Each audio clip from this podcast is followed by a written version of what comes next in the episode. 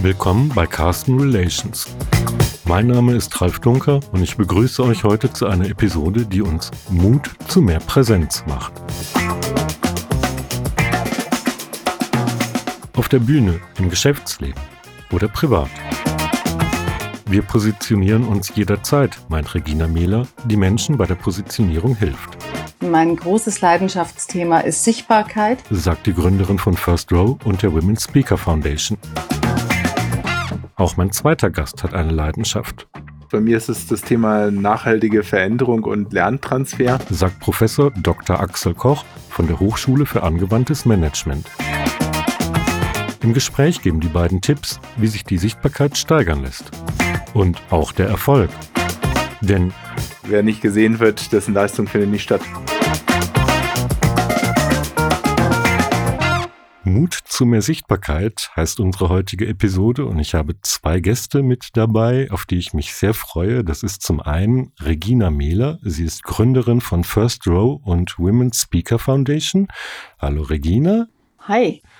Und mein zweiter Gast ist Professor Dr. Axel Koch. Er ist an der Hochschule für angewandtes Management in Ismaning tätig und ist Professor für Training und Coaching. Hallo Axel. Ja, grüß dich.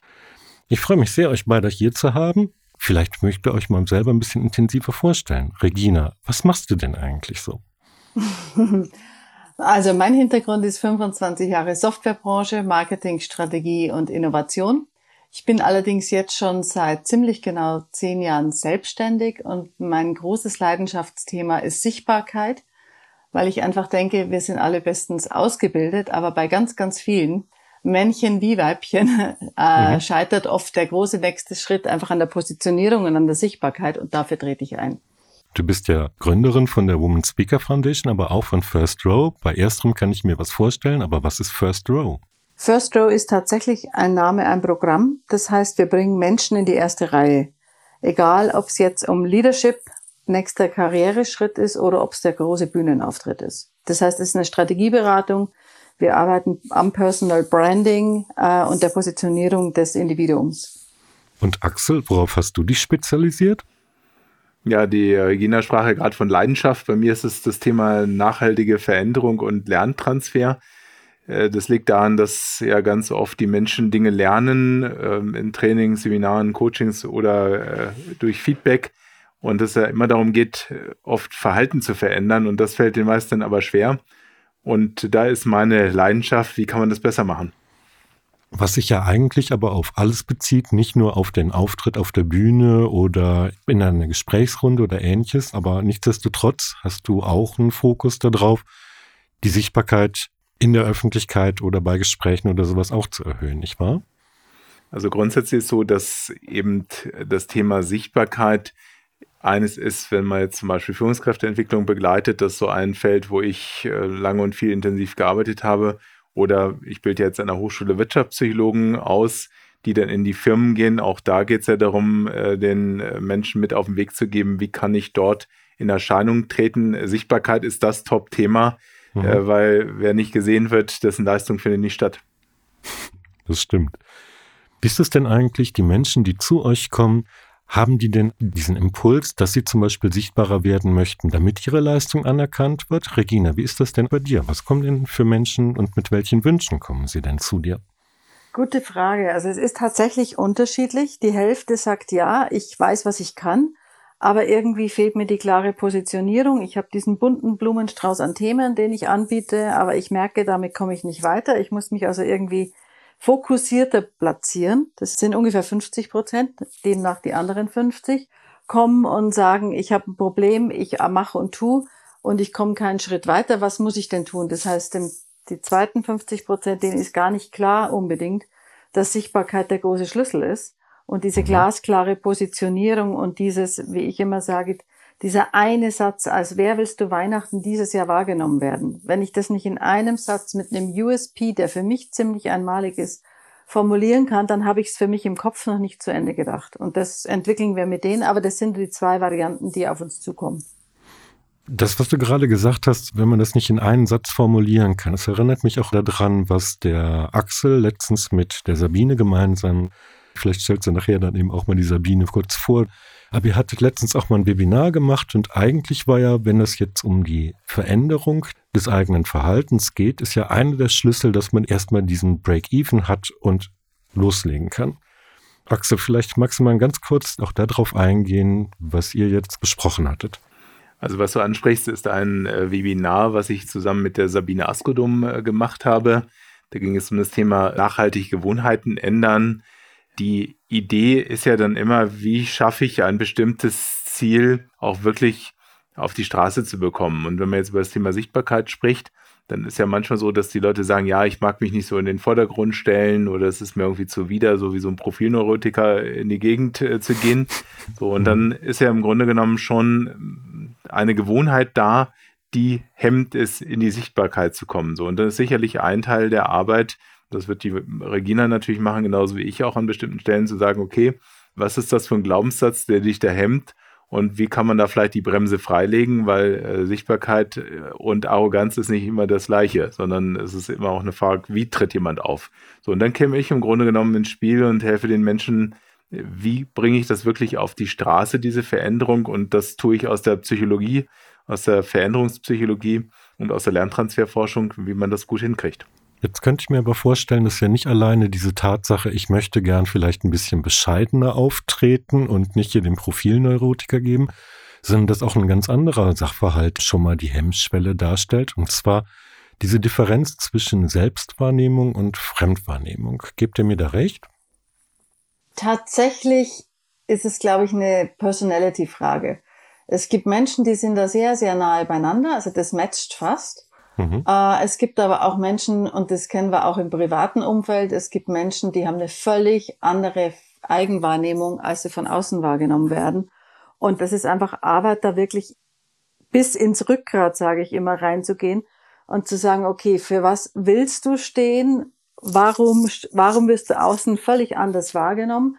Und wie soll es denn künftig werden? Also für mich ist es immer so ein Zielbild aufbauen wie will ich wahrgenommen werden? Und da gibt's natürlich dann, einmal sind es Nuancen, die wir verändern und einmal ist es wirklich, und das ist für mich die spannendste und die größte Arbeit, tatsächlich zu sagen, da muss wirklich was verändert werden, massiv, aber gleichzeitig die Personality nicht zu verbiegen, weil dann ist es nicht authentisch und authentisch ist für mich das Wichtigste überhaupt. Mhm. Aber mich einfach klarer auszudrücken und klarer zu formulieren. Umso weiter das differiert, ist, glaube ich, die einfachste Antwort. Umso stärker und umso intensiver und auch umso länger ist die Arbeit. Was diesen Prozess angeht, da habe ich ja auch schon von Axel erfahren. Das ist ja was, das findet halt eben nicht innerhalb eines Workshops oder eines Wochenendes statt, sondern es ist ja ein Prozess, der sich über Wochen und Monate hinzieht. Also wir begleiten Menschen in der Regel fast ein Jahr, aber nicht nur, weil wir jetzt uns wahnsinnig häufig sehen oder treffen, sondern weil es immer wieder Zeitraum dazwischen braucht, wo ich jetzt als Kunde quasi testen kann, ist es das, was wir da gerade erarbeiten, geht das in die richtige Richtung? Weil am Ende muss es einfach sich verdammt gut anfühlen. Und wenn das nicht ganz durchlebt und durchdacht ist und auch schon in kleinen Tests vielleicht im Alltag mal angespürt, passt es so, werde ich jetzt so wahrgenommen, dann hilft das nichts. Dann machen wir da auch nochmal eine Korrekturschleife. Also ein Jahr ist da gar nichts. Ist denn eigentlich so ein Veränderungsprozess wenn ich ihn einmal beginne, ist es denn auch wirklich was, was man immer bis zum Ende geht? Oder gibt es da auch schon mal sowas, wo so ein Punkt ist, so ein Zwischenstadium, wo ich geneigt bin abzubrechen oder vielleicht wo ich feststelle, man muss ein bisschen nachjustieren, das bin gar nicht ich, ich bewege mich in die falsche Richtung. Wie ist das denn bei euch beiden? Ja, ich, ich würde insofern mal starten, weil es ja auch sehr stark das Thema Persönlichkeitsentwicklung mit betrifft im Grunde ist ja so, dass dieser erste Schritt erstmal ist herauszufinden, wer man so wirklich ist und für was man steht und was die eigene Leidenschaft ist. Das ist ja auch das, was du sagst, Regina. Und dieses aus sich herauszubekommen, um dann im nächsten Schritt auch zu schauen, ist das, was ich bin, wird das wahrgenommen von außen oder sieht das gar keiner? Das kann ja immer sein. Mhm. Aber die Selbstfindung steht vor der Außendarstellung.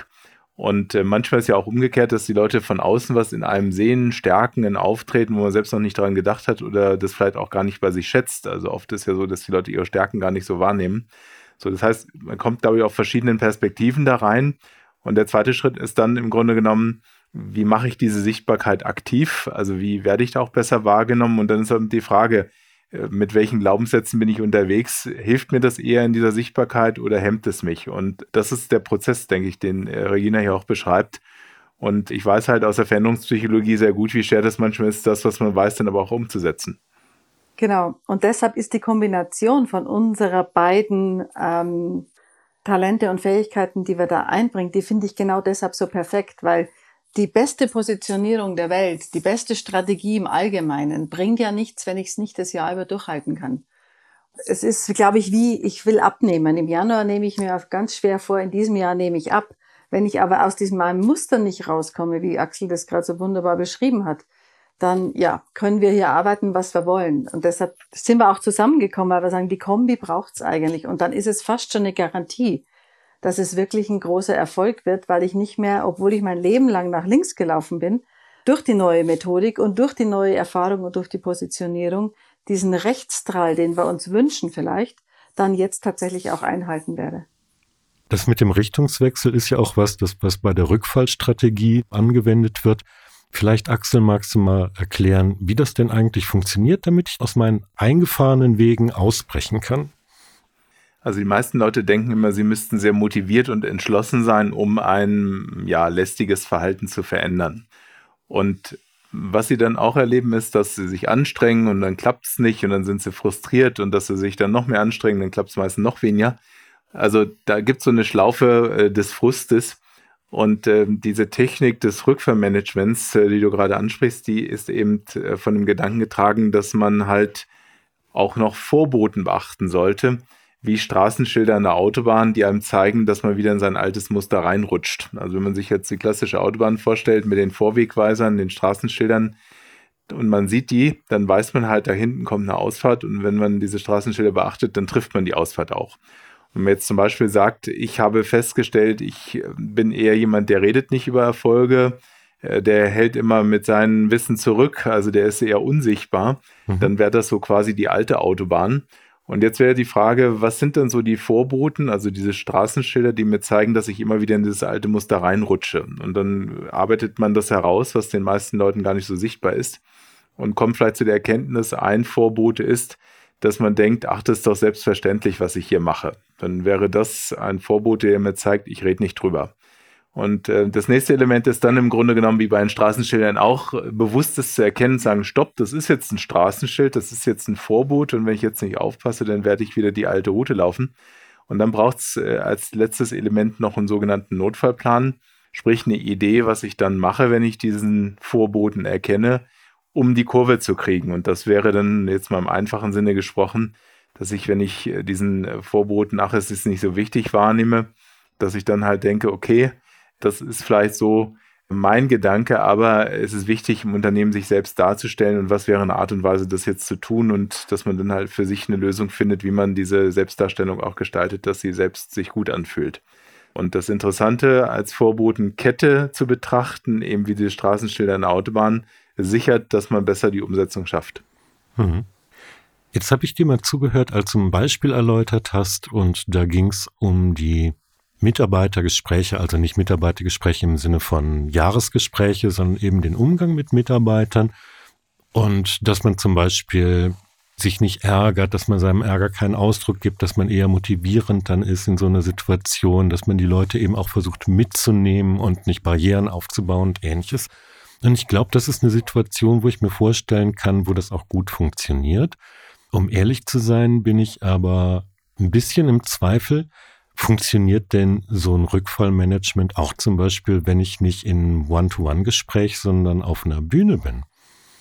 Und gerade so vor dem Hinblick, dass manche von unseren ZuhörerInnen jetzt gerade vielleicht ja auch überlegen, ob sie Persönlichkeitsveränderungen nicht auch gleichzeitig für mehr Präsenz auf der Bühne beziehungsweise in der Öffentlichkeit nutzen wollen. Regina, was hast du denn da zum Beispiel für Erfahrungen gemacht? Kann man eben so eine Technik auch dann anwenden, um ein besserer Sprecher, eine bessere Sprecherin zu werden? Absolut. Allerdings glaube ich, dass es, wenn es der große Auftritt denn sein soll, auf der Bühne will ich eigentlich die Menschen stehen haben, die wissen genau, was sie tun. Und mein großes Credo ist, wir haben bei uns ein Workshop-Format entwickelt, das nennt sich Generalprobe. Und es ist auch wieder ein Name, ein Programm. Da üben wir mit Menschen den finalen Auftritt. Genauso wie die große Bühne, die letzte Generalprobe vor der großen Show. Und da gibt's Feedback. Und zwar von verschiedensten Teilnehmern. Jeder geht auf die Bühne und jeder gibt Feedback. Und dieses Feedback ist dieser 360-Grad-View, der mir früher tatsächlich persönlich immer gefehlt hat. Den hätte ich immer gern gehabt. Zu mhm. Stimme, zu Aura, zu Outfit, zu Content, zu Storytelling, zu Technikeinsatz, zu Authentizität. Also wirklich das, wie werde ich wahrgenommen, wie komme ich rüber. Und mein großes Thema ist üben, üben, üben. Das wissen wir alle. Wenn ich das erste Mal auftrete, ist es unglaublich. Das war bei mir nicht anders. Das wollte ich nicht und mir heiß und kalt und Blackout und ich weiß nicht was. Man macht sich tausend Gedanken, man hat Lampenfieber. Aber umso öfter ich auftrete, und für mich ist Auftritt alles, das ist jetzt egal, ob ich tatsächlich hier spreche oder ob ich vor dem Team stehe oder ob ich auf der großen Bühne stehe. Ich positioniere mich immer und jederzeit. Und wenn ich das ins Bewusstsein bekomme und das auch in den Alltag einbaue und das als Auftrittsübung nutze, also eben üben, üben, üben, dann, glaube ich, verändere ich das Verhalten schon im Vorfeld und kenne auch meine Kontrollmechanismen und wenn ich dann wirklich auf der Bühne stehe, dann ist es einfach das Gelernte liefern und auch tatsächlich möglichst authentisch, aber äh, möglichst leidenschaftlich rüberzukommen. Und dann funktioniert's. Aber ich würde nicht sagen, ich lerne die Mechanismen und ich übe die dann auf der großen Bühne. Da sind wir zu professionell unterwegs. Da schauen wir uns die Leute vorher an und überlegen, wer geht da wie auf die Bühne. Mhm. Ja, ich würde hier nochmal ergänzen, äh, das Rückfallmanagement als Technik, wie ich Verhaltensänderungen besser gestalte, äh, würde hier noch eine zusätzliche Perspektive reinbringen. Also völlig d'accord, das Thema Übung hilft natürlich, solche Routinen aufzubauen.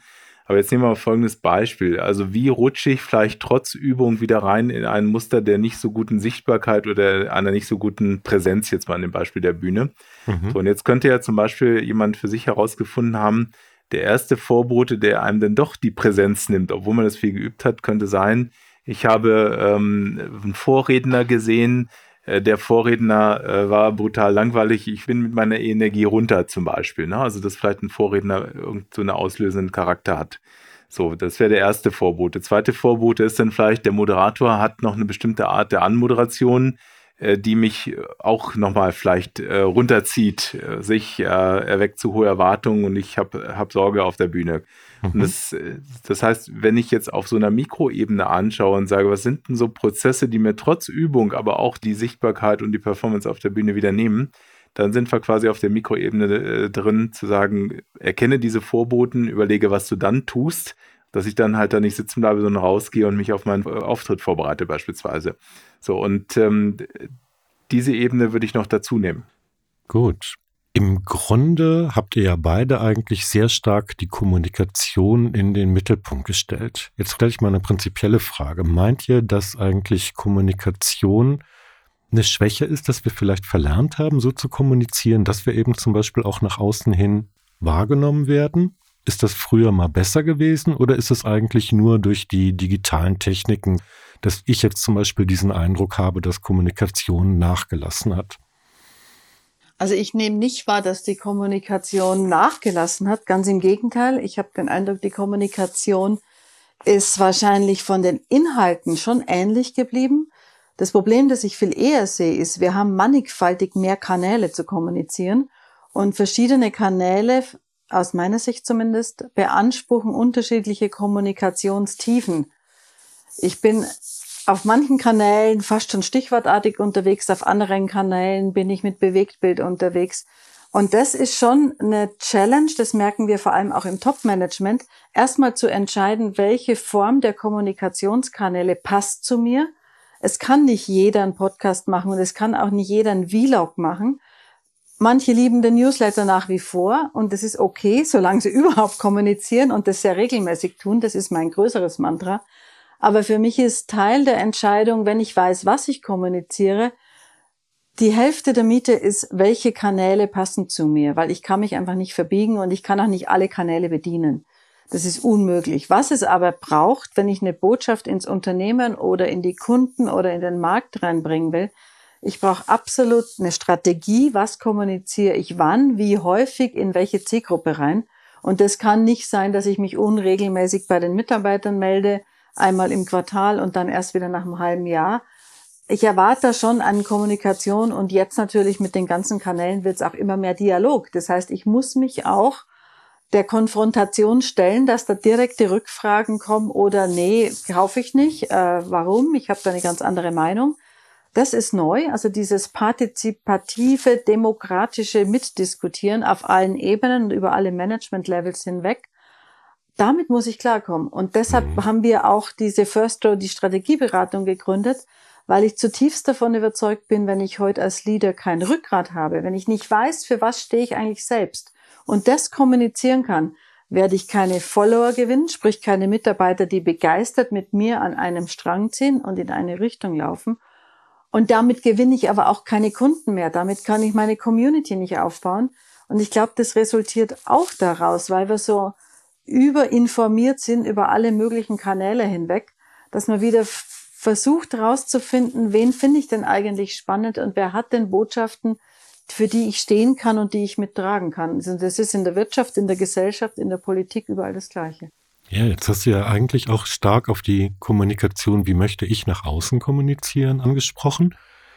Aber schlussendlich hast du letztens auch mal was gesagt, was mich sehr beeindruckt hat, nämlich dass eigentlich Kommunikation ja auch verlangt, sich selbst zu öffnen und auch gut zuhören zu können. Das heißt also wirklich dieser Dialogaspekt.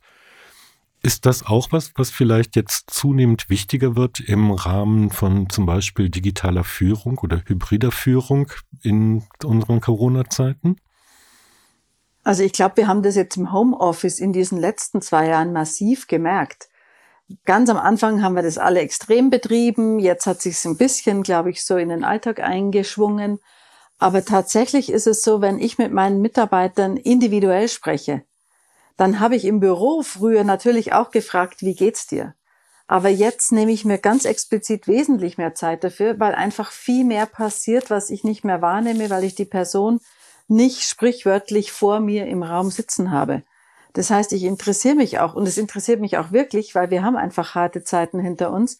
Wenn Menschen mit ganzen Familien länger im Lockdown zu Hause in, auf wenig Raum sitzen und es gibt Homeschooling und Homeoffice und alle sind auf engstem Raum beieinander, da muss ich mich einfach schon für interessieren wollen, wie schafft es jetzt gerade mein Controller, das überhaupt noch alles zu stemmen? Oder sollten wir, wenn ich eben verstehe und zuhöre, was ihn gerade drängt, und ich habe das tatsächlich mit einem Mitarbeiter gemacht. Äh, wir haben uns darauf geeinigt, dass diese Person für eine bestimmte Zeit eher abends und in die Nacht rein arbeitet. Macht der sowieso sehr gerne. Mhm. Und so konnte sich zu Hause einfach, die konnten dann quasi in Schichten schon fast arbeiten. Mir war das egal, wann er arbeitet, Hauptsache das Ergebnis kommt irgendwann. Und das kann ich aber nur, wenn ich genau hinhöre. Was treibt die Person da gerade? Und ich glaube, das mussten wir neu lernen. Und die jetzt erfolgreich aus der Krise rausgehen, das sind die, die jetzt eine engere Bindung geschaffen haben als vorher. Und das finde ich ist schon eine Leistung. Was ich hier noch ergänzen würde, ist tatsächlich, dass wir ganz oft ja annehmen, reden kann jeder und zuhören auch. So, und äh, das Missverständnis äh, trägt dazu bei, dass manchmal gar kein Wert drauf gelegt wird. Man sagt, das kann ja eigentlich jeder. Das ist übrigens bei Veränderung auch auf die Annahme, jeder ist erwachsen, jeder kann sich verändern, auch ein Irrtum. Und äh, was Regina richtigerweise sagt, ist, wenn man sich anschaut, was man alles beachten kann äh, bei guter Kommunikation oder auch Fragetechnik oder auch Hinhören, äh, dann ist das allerhand. Und äh, die Botschaft würde ich hier tatsächlich nochmal senden. Äh, es gibt mehr, als der Einzelne vielleicht denkt. Und es lohnt sich da genau mal hinzugucken, was da professionell möglich ist. Was mich zu der abschließenden Frage drängt, woran erkenne ich denn eigentlich, ob ich gut genug wahrgenommen werde, ob ich gut genug reden und zuhören kann, ob das alles funktioniert? Welche Tipps gebt ihr denn, um mal so eine Art Selbstcheck zu machen?